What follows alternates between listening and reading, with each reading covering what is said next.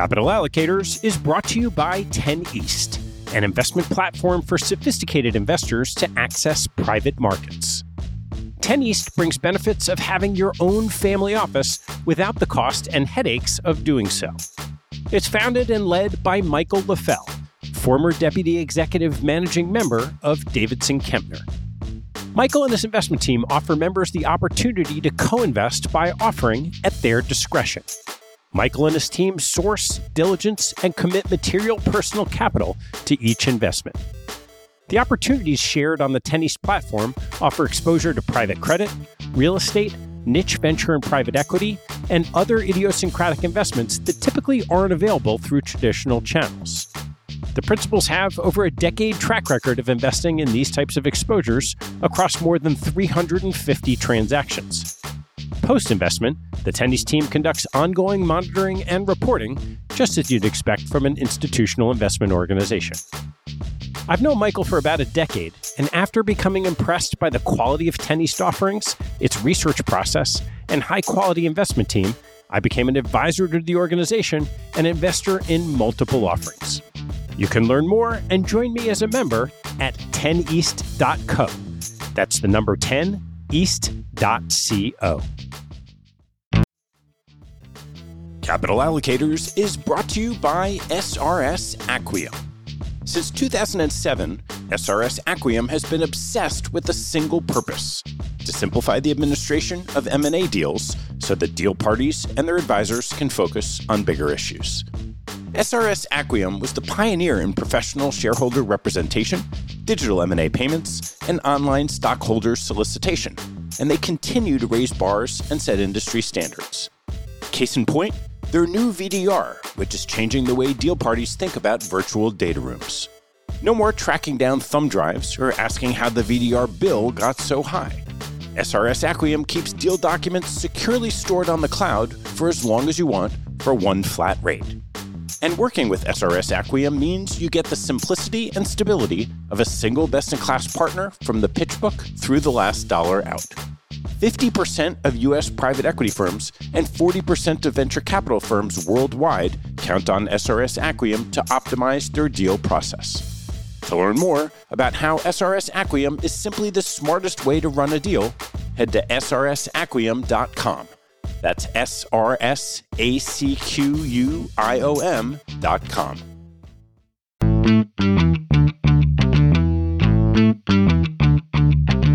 Hello, I'm Ted Seides, and this is Capital Allocators.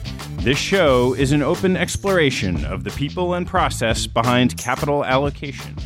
Through conversations with leaders in the money game, we learn how these holders of the keys to the kingdom allocate their time and their capital. You can keep up to date by visiting capitalallocatorspodcast.com.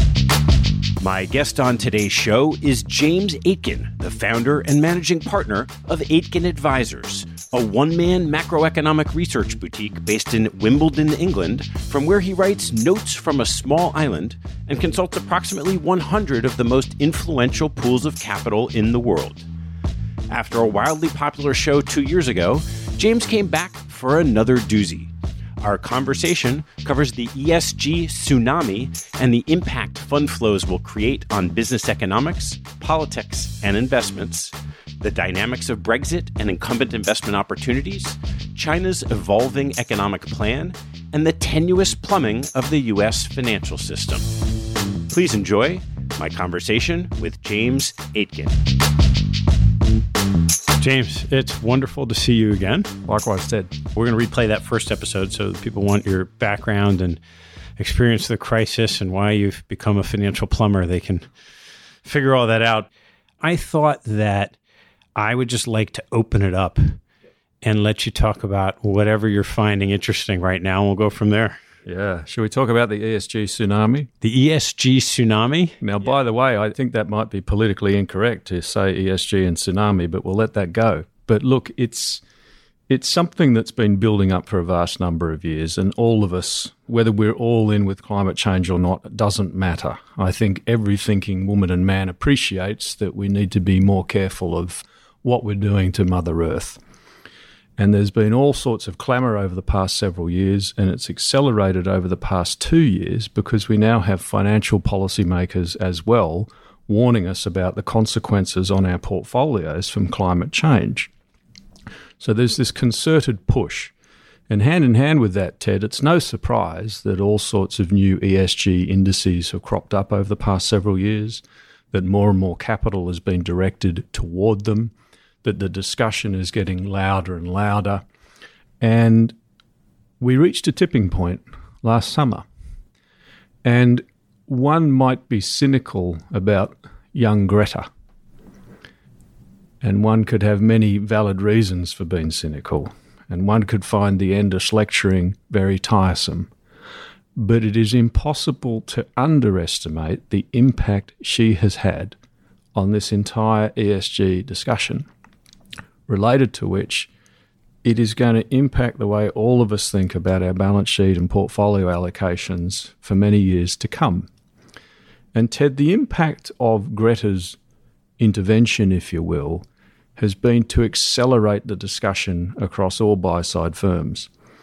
And I was fortunate last November when one particularly good client gave me a heads up and said, Look, my mandate is X you would think that my mandate has absolutely no interaction with ESG at all. However, we have just had our global MD offsite, and the boss man made it absolutely clear that if we think we're doing enough on ESG today, we are going to have to do even more. And not just internally, but we're going to have to be seen to be doing more on ESG. We have a corporate responsibility. And on top of that, we're getting feedback and pressure from all our biggest asset allocation clients, whether it be the sovereign wealth funds, whether it be family offices or endowments, but in particular, the millennial generation of some of the world's largest family offices, Ted, unsurprisingly, are saying, you know what? We appreciate we're in a low interest rate world, a low volatility world. We appreciate we should be looking for higher yielding assets. However, we will sacrifice yield to do the right thing for the planet.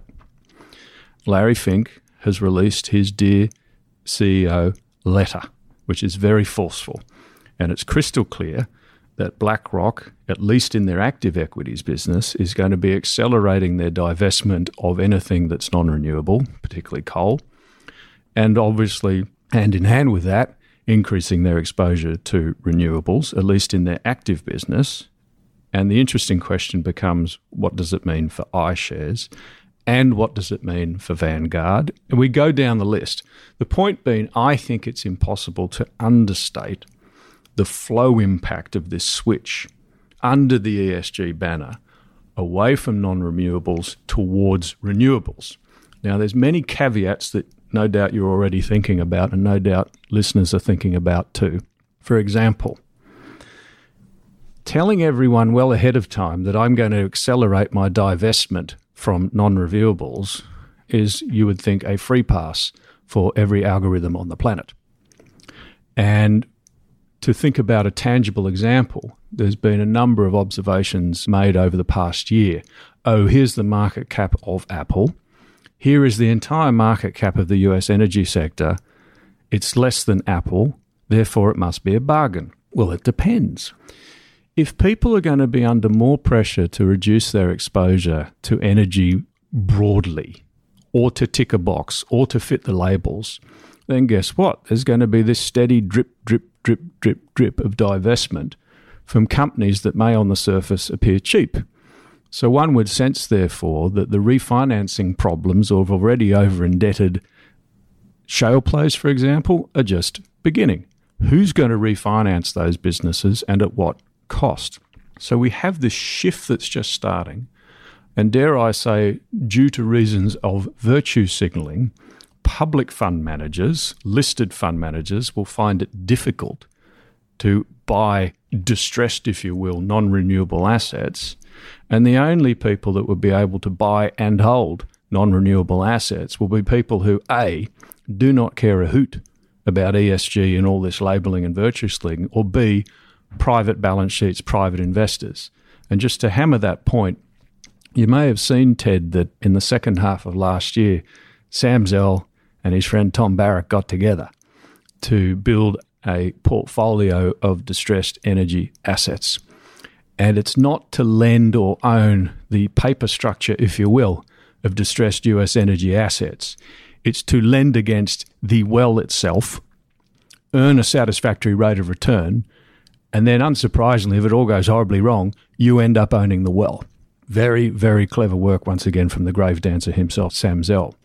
So you've got this kind of nascent bid offer spread developing. Let's think about it that way a bid offer spread between renewables and non renewables that will effectively widen. The point being, Ted, that if Larry Fink is firing the starting gun, everyone else will have to follow. And to emphasize the point, BlackRock as a metaphor for this within their active business is one thing.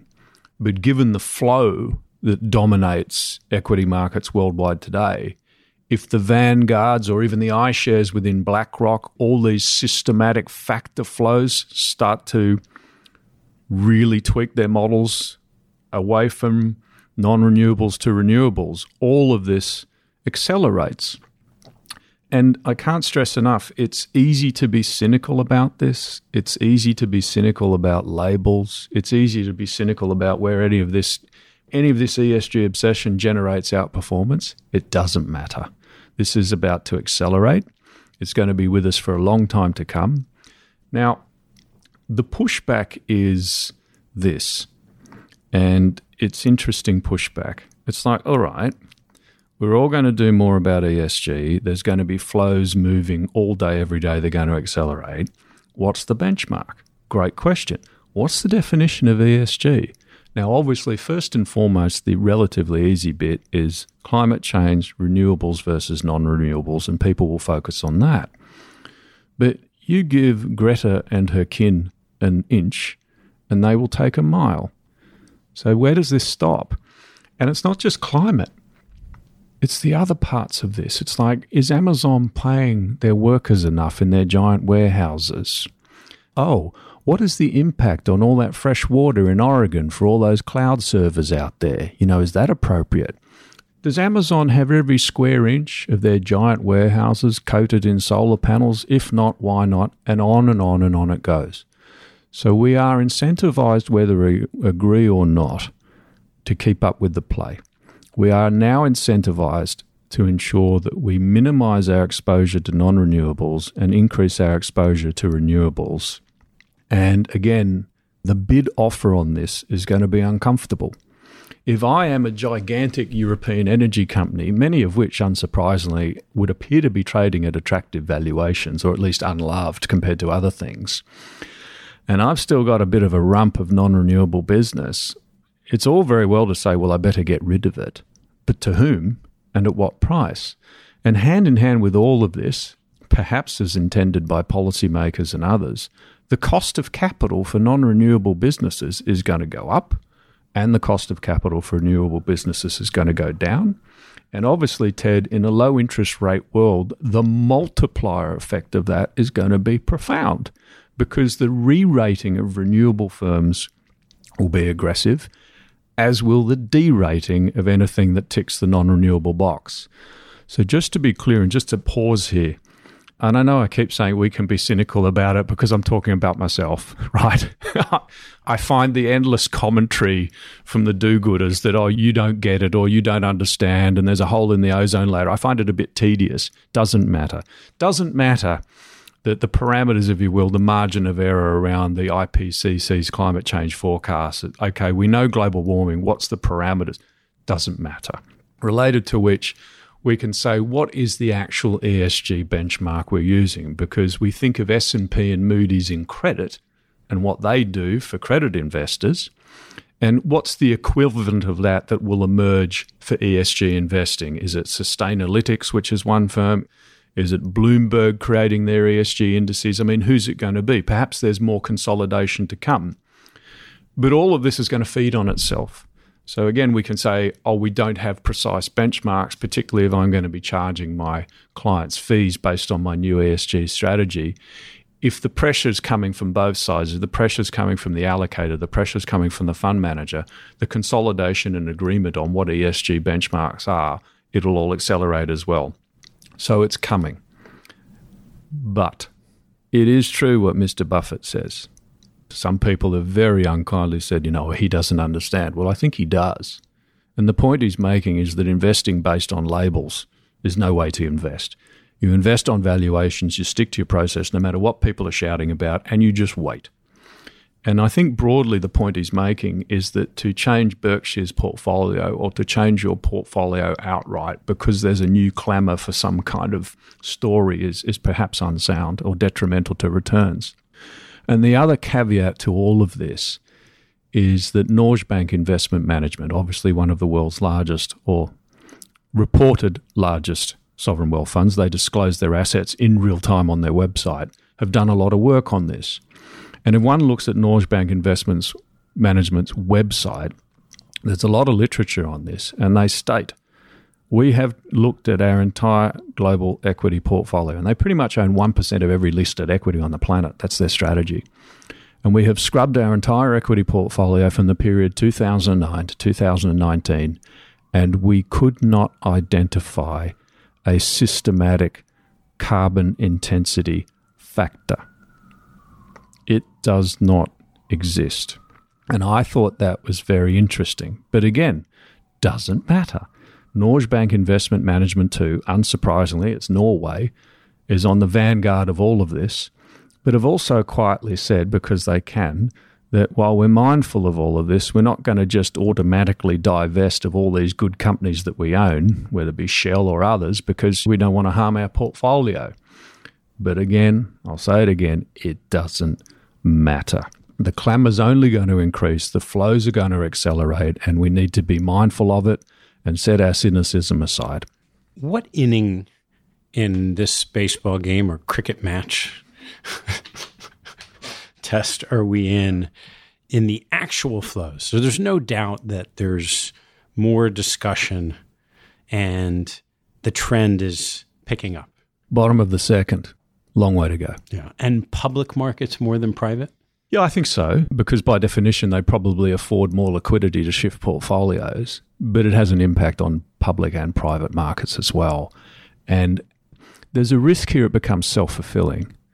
And there's a very strong risk that this ultimately has political consequences. Take an Australian example. The big banks have said, we are no longer going to lend to coal projects. Well, I get that. But then extrapolate that. If I'm not lending to coal projects, should I be giving mortgages to coal miners? How does that play out?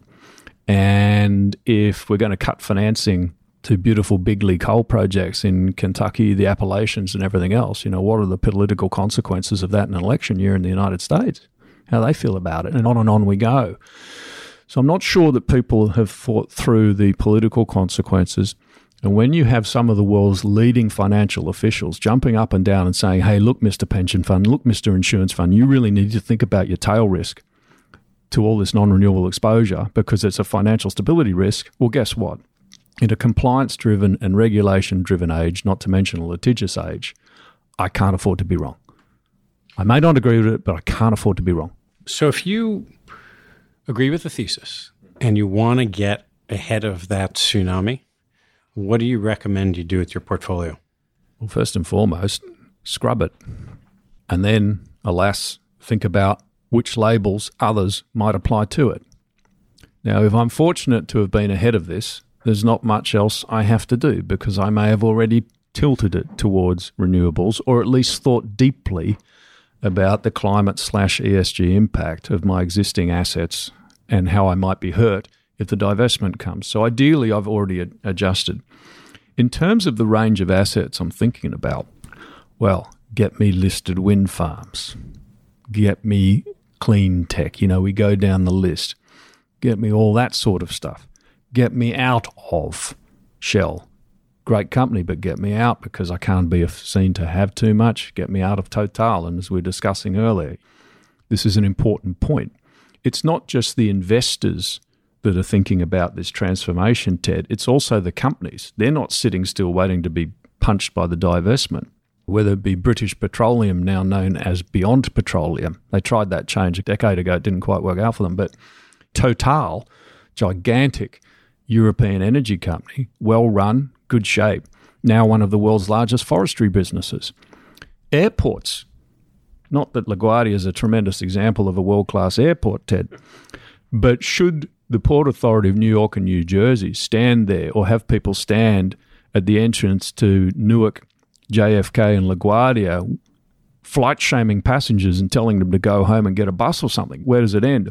But it's a serious point because an airport in a low interest rate world is a great asset, tangible asset, gives you plenty of duration. But to see what some of these listed airport companies around the world, such as Sydney Airport, for example, which I think of as a monopoly toll bridge, the effort they've had to put in ESG to appease their investors is mammoth and will only grow. So the companies that are on the front foot, confronting it, educating their investors, green, green, green all the way, solar panels on every terminal, Heathrow, for example, well, that's privately owned, but you get the gist of it. So I need to think about the efforts that my portfolio companies are making to comply. And metaphorically, at least, I might be no different in my private capacity. If every portfolio manager at BlackRock, for example, is expected, no matter what their mandate, to start every conversation with their portfolio companies with ESG and what are you doing, I might need to do the same thing if I'm thinking about my own exposure. Because if I'm trying to avoid getting caught up in this transition, I need to think like the biggest people on the street as well. When you get into the weeds of implementation on a portfolio, are there clear enough definitions at this point, at least within some bounds, of what constitutes good and what constitutes bad? Yes, because there are already plenty of existing ESG strategies and ESG indices, whether it be ES, uh, Bloomberg or MSCI, and we can go down the list. Of course, they exist, and there are already some very successful long only ESG businesses, and they're doing well. Now, the question of whether you actually outperform over a sustained period of time or not, again, is not material. I think anyone who can create one of these businesses is on a winner the definitions, I think it comes down to justifying the fees. And let's take a hypothetical. And you would think a way to really benefit from a business perspective from capturing this flow is creating something like a global absolute return ESG fund. Because there's any number of allocators lined up to invest in that, ticks the box, and off you go. So you start first and foremost, oh, I think I'll try and get short a few non renewable things and get long renewables, and off I go. And you should have a heck of a lot of capacity. But of course, if I'm hopeful of charging 2 and 20 if I'm lucky, or 1 and 10 if I'm fortunate, then I need to be extremely precise about the benchmarks I am applying to the companies in my hypothetical global absolute return ESG strategy. But this is a hiccup or a minor speed bump that won't impede this transition. And people will figure it out. I know there are people out there working on it. There are one or two businesses out there already seeking to capture this. But I find it interesting that so far we're not hearing about the multi, multi billion dollar global ESG absolute return fund yet, but I would think it's not far away. A lot of other big topics in the macro world to turn to. Thoughts on Brexit? There's an important caveat, Ted, because I live in Wimbledon and I've been there for 20 years. And it's impossible when you're raising a young family in England to be objective. It's very, very hard, right? I mean, I try. However, isn't it interesting that throughout this often too shambolic process, that Brexit has created two of the best investment opportunities of the past three and a bit years. Now, isn't that interesting? Now, that's not hindsight, and I'll explain why. The Brexit referendum was always too close to call. A lot of people were saying this is a rerun of 1975. No one could be as stupid as to vote leave. Like me, for example. And unlike 1975, the polls in the initial UK referendum to join the European community were consistently two thirds were going in. It was never in doubt. By the time June 2016 came around, the polls were too close to call, but oh, we're finance, we're very smart, there is no way this can happen. Well, guess what? It happened. And then the lead up to the event, I had to be very, very careful because my clients were very wound up about it. And if I revealed that I was going to vote leave, oh, well, you know, you're one of them, right? You're one of those people. Okay, fair enough. But let's work on a plan because I thought it could happen. And it was an intellectual challenge to work with some of my largest asset allocation clients around the world and say, look, this could happen. Let's not predict it. Let's not hedge it. Let's have a plan. And it happened. And you knew if you'd been paying attention to the process that yes, there might be a vote to leave, but then nothing would happen until someone triggered Article 50. And in a world of even then fairly elevated assets, and all of a sudden Mr. Market offers you 40 to 50% off blue ribbon UK assets, many of whom's prospects were improved as a result of the vote to leave, what are you going to do? And that three week window after the referendum was a phenomenal investment opportunity, at least for several of the people I work with. So that's the first observation. It's like, okay, this could be really bad. My inbox is full of commentary as to why it either cannot happen or if it does, it's a catastrophe. Aided and abetted by the chattering classes, basically telling everyone that this was a catastrophe. And it was not. Now, to be clear, as we moved through 2018 and 2019, especially 2019, things became more complicated. So one had to be nimble and take some profit.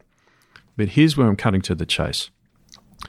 Boris Johnson, this great Satan of the Brexit process, or at least according to the consensus narrative, oh my gosh, he's Prime Minister, no deal Brexit on the table, get out.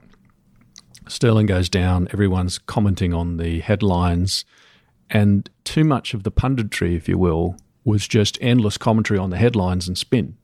It was not intelligence. And yet, if one stepped back from all that cacophony, there was something really important happening. And this is an important distinction between narrative, punditry, opinion, and intelligence.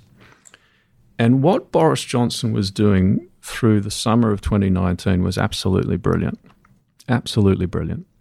He was building personal relationships, which unfortunately Prime Minister May was not terribly good at doing. And Boris Johnson charmed the pants off, probably a bad metaphor, unfortunately, but he charmed the pants off his European peers. He worked with them closely. He built personal relationships. He explained what he was trying to do, how he was trying to move forward, how he was trying to end the process. And the great shock for a lot of people is that Boris Johnson's opinion on no deal Brexit actually changed. Thanks to his personal charm, he got the withdrawal deal reopened and redone. One can rightly quibble about what's in this new withdrawal bill, but he was constantly changing the story and creating an opportunity. And to give a tangible example, Boris Johnson, when he was Mayor of London, was a leading advocate for same sex marriage. Now, what the hell's that got to do with Brexit? Well, actually, a lot. Because one of the key people in this Brexit process has been the Irish Prime Minister, Mr. Varadkar, who is most unusual man. He is Indian, he is Irish, he is gay. And that effort that Boris Johnson made, and he was on the phone most days last summer to Mr. Varadkar, helping him reopen the deal and build a personal relationship paid off in spades. That personal relationship that was barely reported, but it was Boris Johnson deploying his charm to move this process forward. And there was a nervous moment, you may have seen this, where Varadkar got a bit wobbly and there was this meeting between Boris Johnson and the Irish Prime Minister. I won't say precisely where, but it's near Liverpool, which is vaguely northwest England, and symbolically halfway, roughly, between Dublin and London. And they met in this country house because Varadkar and Johnson had worked out a deal on the Irish border to reopen the withdrawal agreement and move the Brexit process forward. Varadkar got the wobbles. Johnson said, I want to come and talk to you. And as I think many listeners know, Johnson has this senior advisor called Dominic Cummings, who was a key engineer of the vote to leave. I think one of the best things Dominic Cummings has going for him is that most people inside the M25 and certainly in Whitehall think he's a lunatic. But he's one of the most well read people one can come across. Dominic Cummings portrays himself as this rebel, turns up at Downing Street, not in a suit and tie, you know, like a beanie and a top and a toque, as they say in Canada and whatever, just looking like he's walked out of a pub. And then you see the footage of this meeting between Boris Johnson and Varadkar near Liverpool. And there's Dominic Cummings wearing a suit. What? And the market was going off, oh, this is all falling apart.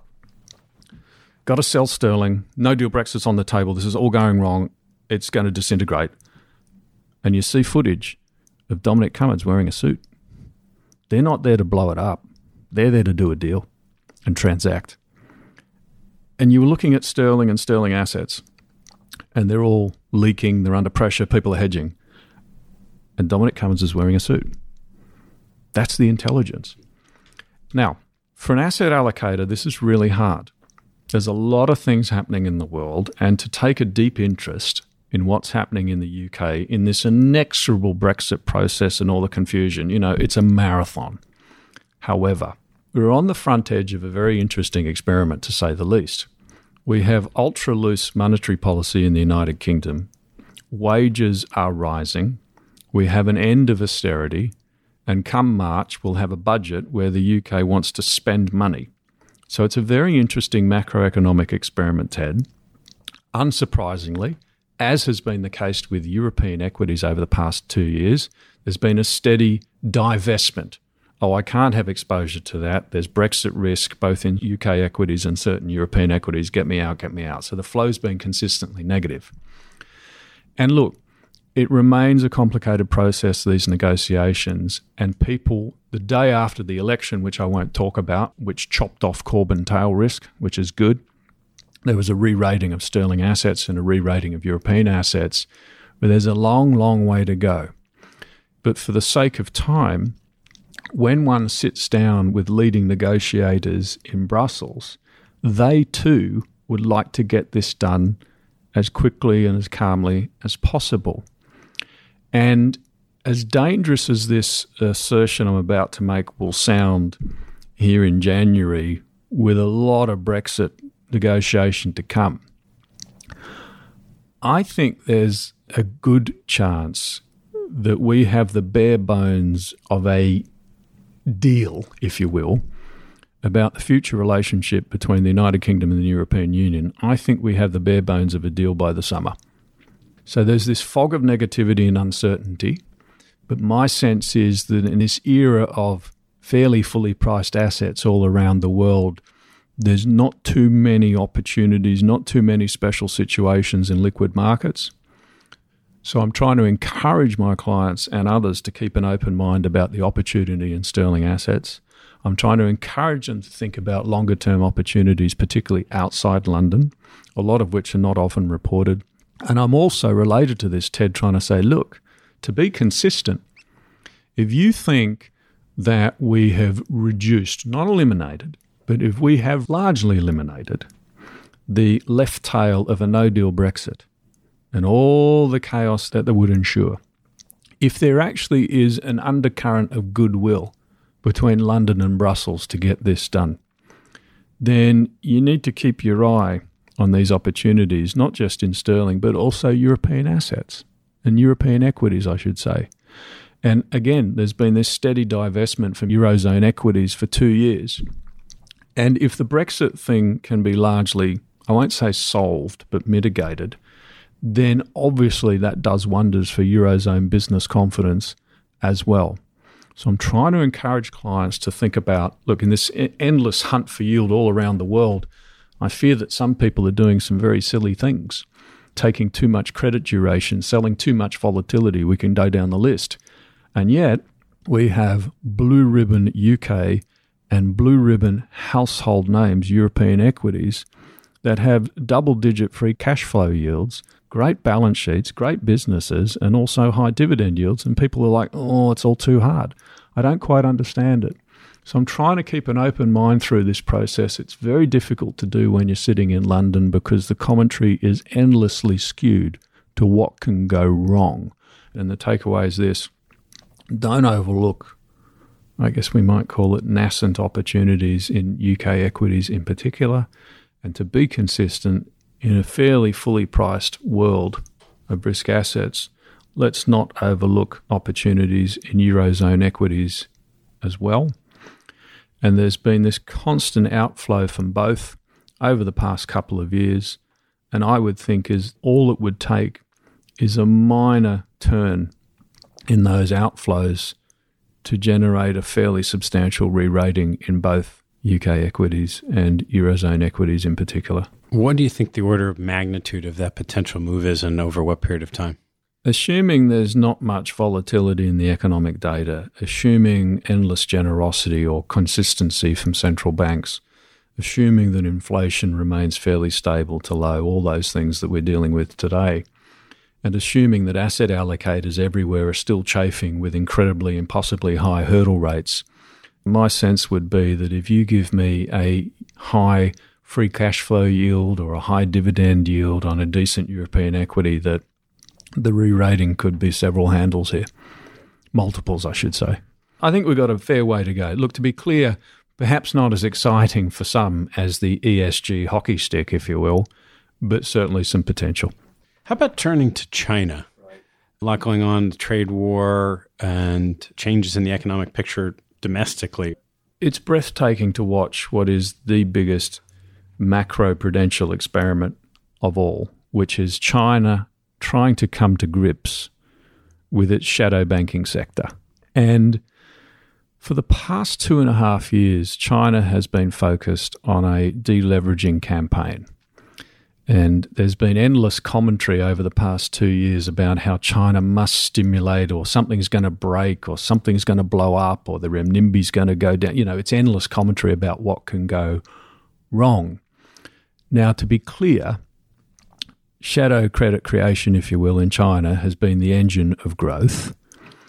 And for two and a half years, the Chinese have not been trying to deflate shadow banking as much as arrest the growth of it.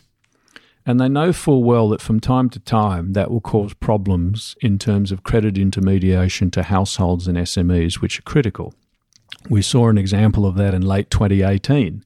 So successful was the deleveraging campaign, if you want to think about it that way, in China, that they turned the spigots off too much, that the credit stopped flowing to households and SMEs, and then in early 2019 they had to correct again. Well, what's interesting is through most of last year, especially the last two quarters, Ted, the commentary was, oh, trade war, Chinese economy slowing. Yes to both. Oh, there's some problems with credit provision to SMEs and households, ongoing problems, frankly, that the Chinese authorities are trying to sort out because they've been too successful. Oh, the Chinese must open the spigots and stimulate and all sorts of things. And they haven't done it.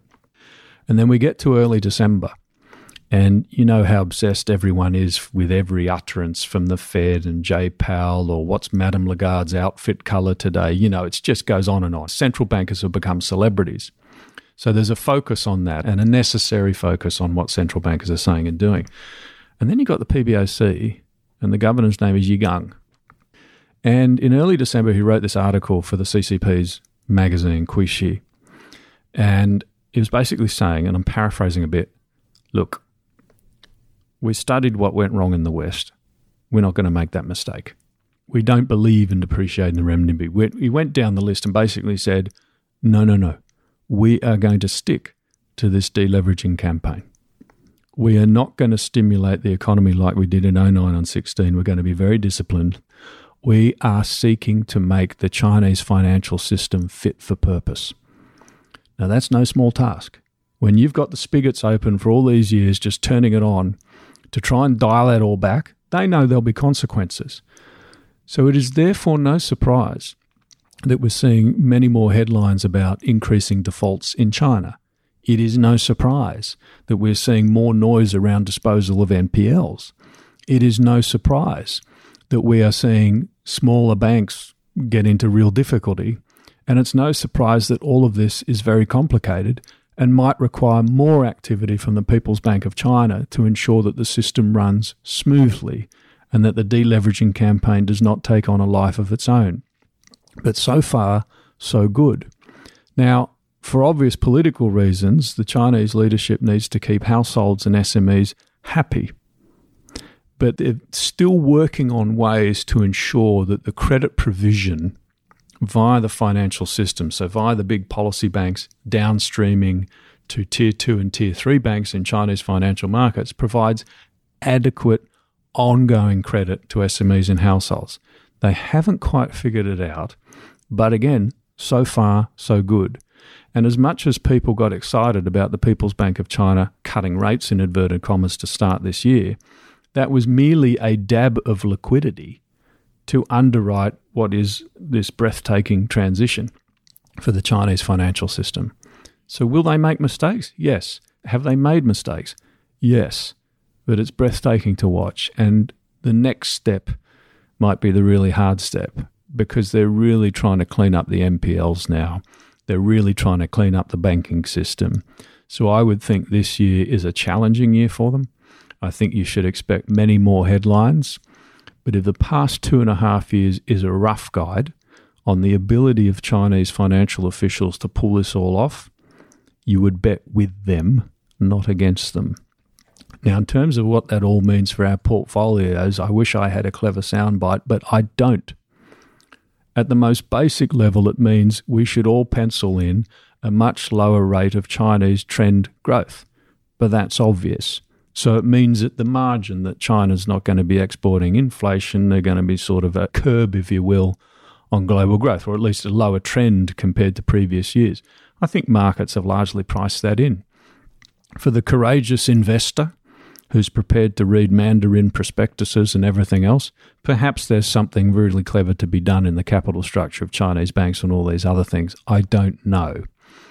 But in terms of watching this process closely, and in terms of being impressed how Chinese financial officials, at least, have tried to learn from what the West did not do in the lead up to 2007. You know, that's probably the right thing to do. Learn from others' mistakes, don't repeat it.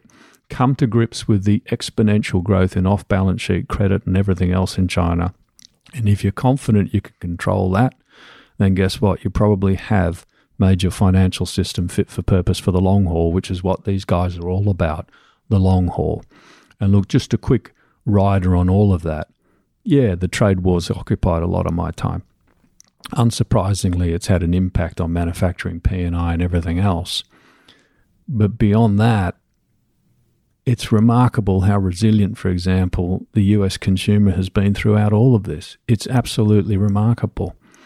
The trade war is not easy to resolve. We've probably got what I think of as a phase 0.5 deal, the bare minimum coming very soon, a bigly good signing ceremony, and you know the usual circus and theatre as we come to expect. But the rest of it's impossible to fix.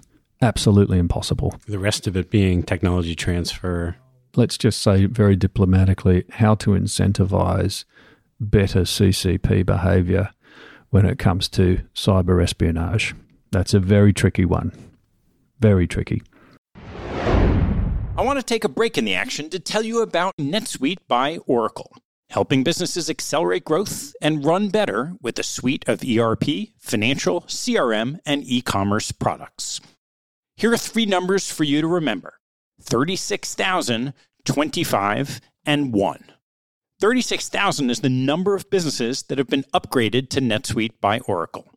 NetSuite turns 25 years old this year that's 25 years helping businesses do more with less, close their books in days, and drive down costs. And one, because your business is one of a kind. Get a customized solution for all your KPIs in one efficient system with one source of truth. Manage risk, get reliable forecasts, and improve margins. Everything you need all in one place. Right now, download NetSuite's popular KPI checklist designed to give you consistently excellent performance absolutely free at netsuite.com slash allocators.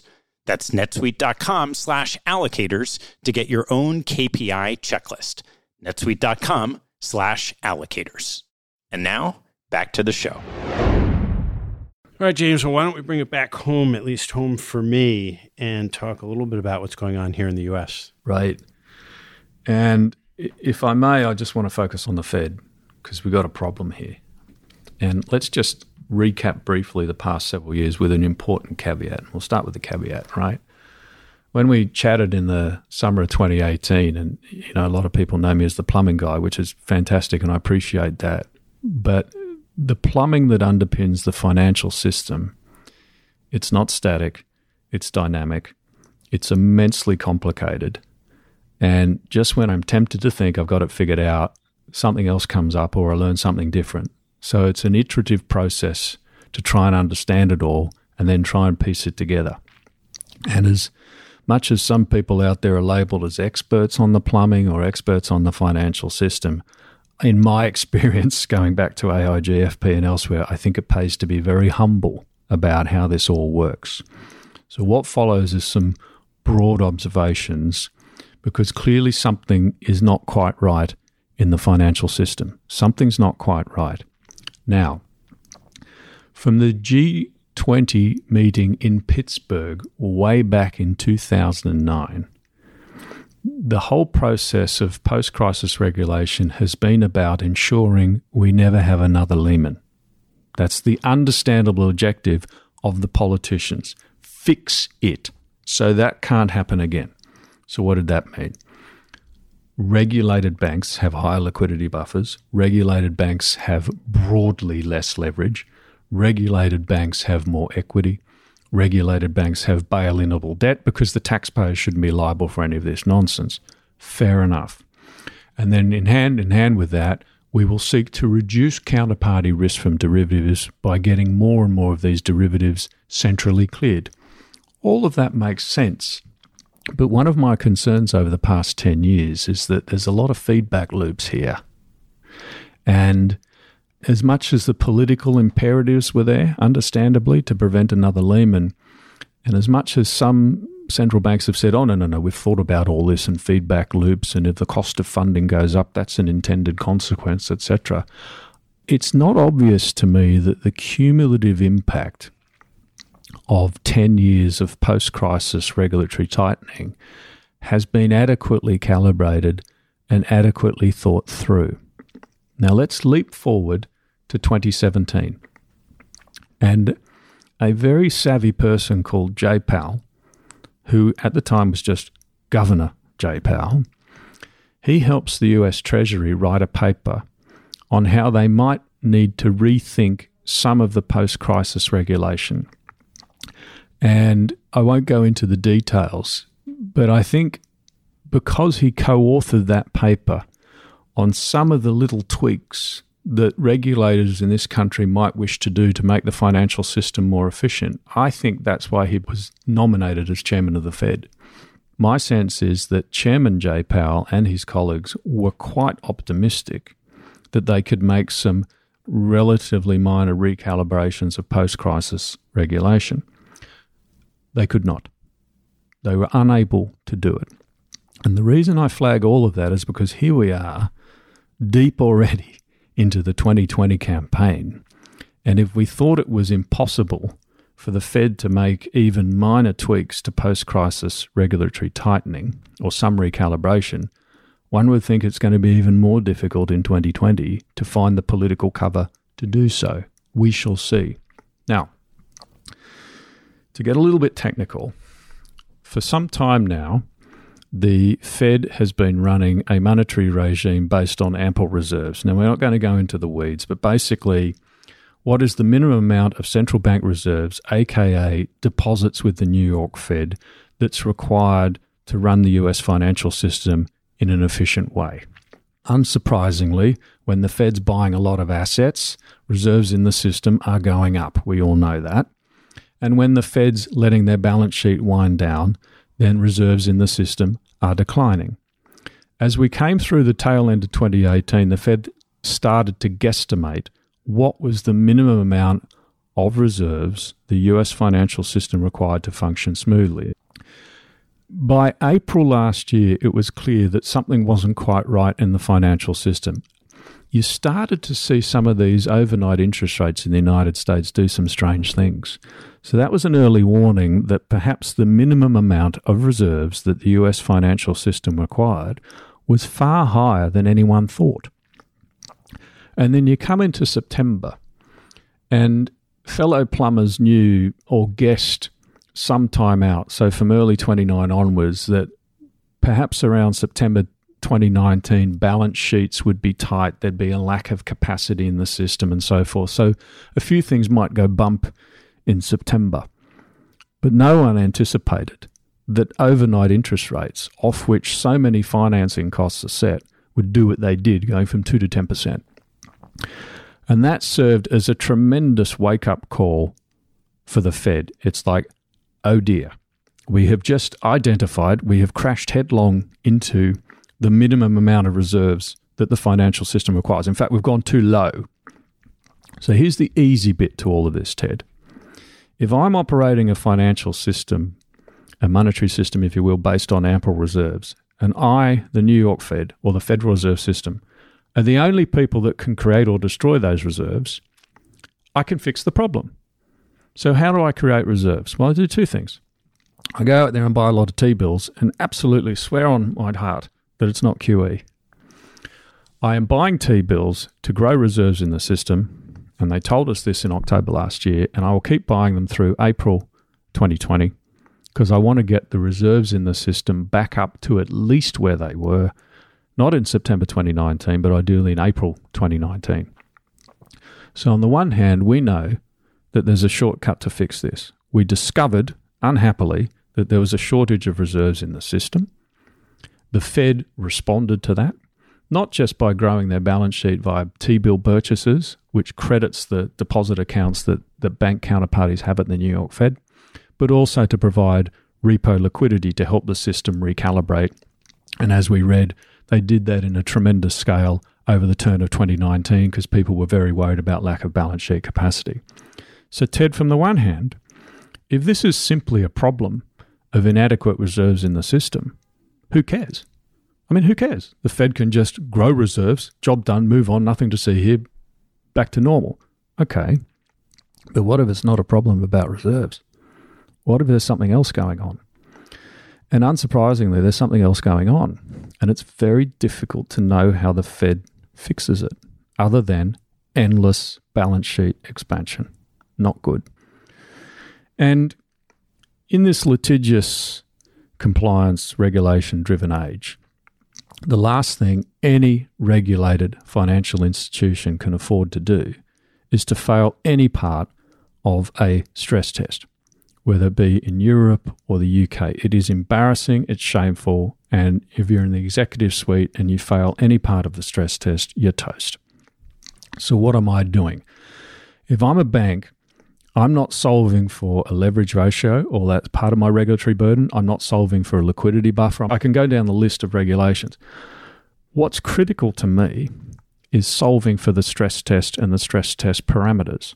So, of course, the Fed over the past several years has tried to move them around a bit and not give advance notice, which is absolutely the right thing to do. But it has emerged that for stress test purposes, the guidance that the Fed has been giving regulated banks, and the biggest banks in particular, is that we would like you to hold a minimum amount of central bank deposits with us at all times. So reserves that have to have a floor, if you will, at the New York Fed. So take the example of Jamie Dimon, and I think I've got this number right. He announced to the world last November that the minimum amount he's required under stress test guidance to keep at the New York Fed is approximately $60 billion. And then you think about the guidance that every other bank is getting. Is it any wonder that we need a very large amount of central bank reserves to make the whole show work? Okay. It's a higher number than people thought. And here's the rub, Ted. The New York Fed can monitor every bank's deposits in real time. And unsurprisingly, on any given day, there's payment and settlement cycles. So you know, at the end of the day, JP Morgan will ensure that they're well above 60 odd billion, but during the day it'll ebb and flow. But of course, my buffer's not 65 billion. Can you imagine what alarm bells go off at the New York Fed to just use this hypothetical JP Morgan example? If they see this account starting to tick down through 67 billion, 66.2, 65.9, wait a minute, what the hell's happening here, right? Uh oh. So what do you do? You add a buffer on top of it. It might double it. So the stress test guidance is one thing, but I have a margin of safety on top of that. And the point I'd make here is that I'm trying to articulate to listeners how complicated some of this is and how to think about it. And central bank reserves, aka deposits at the New York Fed, are not just valuable for regulatory reasons, they're extremely valuable for settlement reasons and payments and everything else. But where I come out is that what was most astonishing about last September is not that we had this conniption, it's that we had an overnight interest rate go from 2 to 10% and nobody could do anything about it. I mean, once upon a time, someone would have come in and said, That is so easy. I can just lend into this squeeze. This is ridiculous. Something that's trading at 2%, I can lend at 10% is a no brainer, and nobody can do it. And what we've got today is a US financial system that runs through a handful of large banks and large balance sheets. And largely as intended, the pipes through this are much more restricted than they were in the lead up to 2007. But it seems we've got a larger problem here because the discussion around last September has been somewhat narrowly focused on A, what went wrong, and B, it's all a question of financing treasuries, overnight repo markets as pertains to treasury securities. But the broad point is this isn't just a problem for treasury repo markets and related securities.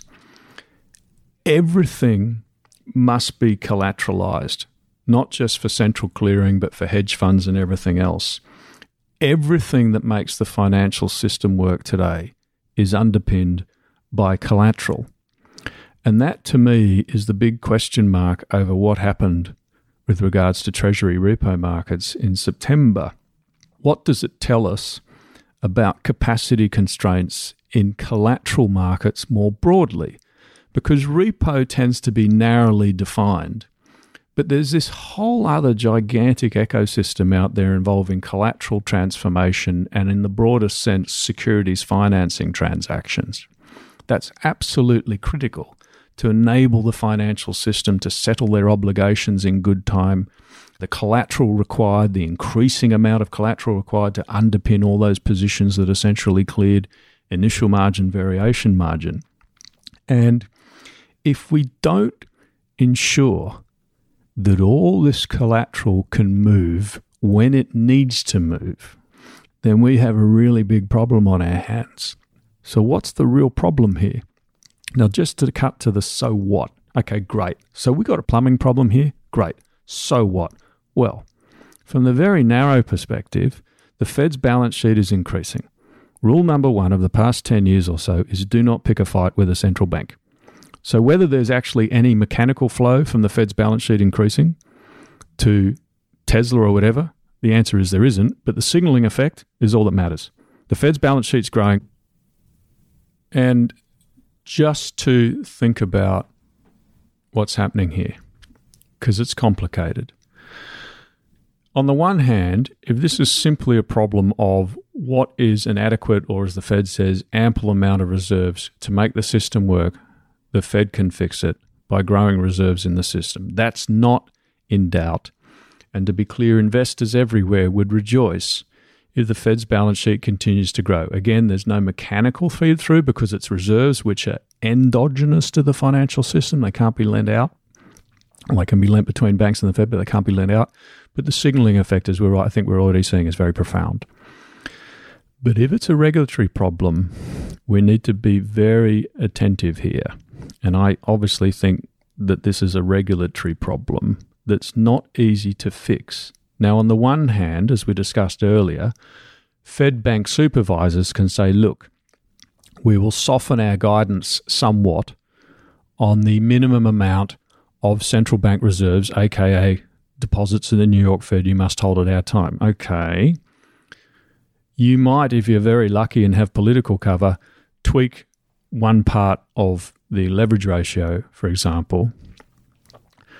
But the reason this September repo conniption, I think, is problematic because of what it may signal or be warning us about in regards to a tightly regulated financial system's ability to not just intermediate and finance US Treasury securities, but to recycle and intermediate all the collateral all day long that's required to make our financial system function.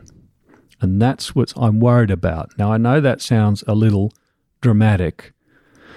And as we said two years ago, I've spent most of the past five years when people ask me about the plumbing saying, don't worry about that. Or I know people are excited about that, but it doesn't matter. Move on, focus on your mandate, don't be distracted. This is different. And the New York Fed, I thought, would be able, and perhaps they did too, to step out of their repo generosity by now. They're still doing it. Now, maybe by March or April, they might be able to step out of this repo facility. But then, where does the other capacity come from? Either supplying treasury collateral or supplying cash to make the system work, when there are many other things I might wish to park my short term dollars in, for example, FX swaps, but we won't get into that today. And if, as some people are strongly suggesting, the Fed's way to address this is to provide a standing repo facility. Well, what political cover does the Fed have in 2020 to create what looks a bit like a 2008 style backstop to help banks manage their balance sheets and downstream leverage to hedge funds? It's a tricky one. And assuming they can overcome that, then what is the cost of this facility? And if everyone becomes accustomed to a hypothetical standing repo facility at the New York Fed, then what's the risk it sucks dollars from elsewhere, such as from the FX swap markets? Now, again, there's a number of questions here. I don't know the answer yet, but I suspect there's a much deeper problem regarding the events of last September. To be clear, in the near term, the Fed can address it by growing reserves. So move on, focus on your job, buy more Tesla at wherever it is now. Look, who knows? Like, you know what? Tactically, who cares? But I would suggest to listeners that they need to keep a close eye on this. Asset allocators need to be on the front foot with their custodians. They need to be thinking about how their securities are being used and reused. And they need to think deeply about what this might be telling us about the capacity of our financial system today, again, to intermediate all the collateral that's required to make it work. And the last point on that is that we've had more and more derivatives centrally cleared over the past several years. No bad thing. But you require more and more collateral to make that work, to hold your positions and clear your positions. And the last bit of these new clearing regimes or margin requirements, if you will, for the trickiest part of the stock of derivatives out there are coming into effect in the middle of this year and then next year. And that will require even more ability to intermediate and get this collateral back and forth through the system. So I'm paying close attention. I'm wondering about what this all means. I'm continuing to investigate it. I'm thinking deeply about it. And I'm scrubbing off notes I was writing 10 years ago to remind myself of how this all works because I think it matters. And I think, to be clear, there's a short term fix from the Fed, but the longer term fix, most unfortunately for the Fed, may require them to be a semi permanent feature of markets in terms of either, unfortunately, a standing repo facility or permanent repo facilities for various tenors, or simply not just buying T bills, but buying US Treasury coupons outright. And you and I both know the Fed starts buying coupons, this party is going to continue. But from a very practical plumbing perspective, that would be a horrible day for the Fed because they'd effectively be doing quantitative easing, even if they say it's not. It will look to the world like the Fed's doing quantitative easing to alleviate a regulatory problem. And that's not a good place to be. All right, James, with that, just uh, fascinating as always. I've got just a few closing questions for you that we didn't touch the last time. So here we go. What is your favorite hobby or activity outside of work and family? I hope the kids are not tuning in, but one of my favorite hobbies up until recently used to be red wine. I'm not sure who's sponsoring this podcast, but no, look, it's. I'm going to be a little bit boring and say I've just always loved the reading, but we know that. I find it very soothing and relaxing. Yes, to be fair, some nice red wine from time to time, as we've enjoyed, and it's great, great for conversation and everything else, great for friends. I don't know if you classify it as a hobby or not, but uninterrupted time with the kids. Great. How do you use social media professionally? Reluctantly. There is so much garbage out there. And as intended, social media incentivizes the worst in all of us. It's all about the lowest common denominator. It's all about narcissism. It's all about look at me. I found myself going down the rabbit hole too much. I found myself inadvertently spending too much time on Twitter in particular. I do not use LinkedIn. I do not use Facebook. I avoid it like the plague. But Twitter has this remarkable power to suck you in. Scrolling that scroll down refresh is like playing a slot machine. Oh, was anyone like me? I'll have another ching on that. I have, through a lot of trial and a lot of error, found one or two people on social media who you might classify as reliable, either because I know them or because they're actually talking about the facts in finance, but there's not many. And I'm a reluctant user of social media. I post extremely infrequently. I observe the behaviors of others and perhaps a little bit naughtily. The greatest use of social media, the greatest utility from social media for me is understanding when the groupthink and consensus narrative has gone overboard. Whether, for example, it be about this repo situation, people getting a little bit hot and bothered, and understanding when the, I guess you call it the narrative skew on financial Twitter has gone a bit overboard, Brexit or some of the other things we talked about. I try to limit it. I have taken the Twitter app off my iPhone and I've tried to make it almost impossible for me to log on. And I have done an override on our broadband coming into our home so none of us neither the wife nor children nor me can access any of it. Right. All right, last one. What life lesson have you learned that you wish you knew a lot earlier in life? There's two things, and to be boringly consistent, one of them would absolutely be I should have read even more. I should have been much more diligent and programmatic in my reading, even though I read a hell of a lot. And that's perhaps a lesson for anyone listening in who's a little bit younger getting into investment management. Get into it, read and read and read, and compound your knowledge, and you'll benefit. And the second thing is just simply don't worry about things you can't control. Let them go. Life's short. Get after it. Get out there. Go crush it. Just, you know, if people are getting all wound up, just let it go. Right? Simple as that. Great. James, thanks so much. Thanks, Ted. Thanks for listening to this episode. I hope you found a nugget or two to take away and apply in your investing and your life. If you'd like what you heard, please tell a friend and maybe even write a review on iTunes. You'll help others discover the show, and I thank you for it. Have a good one, and see you next time.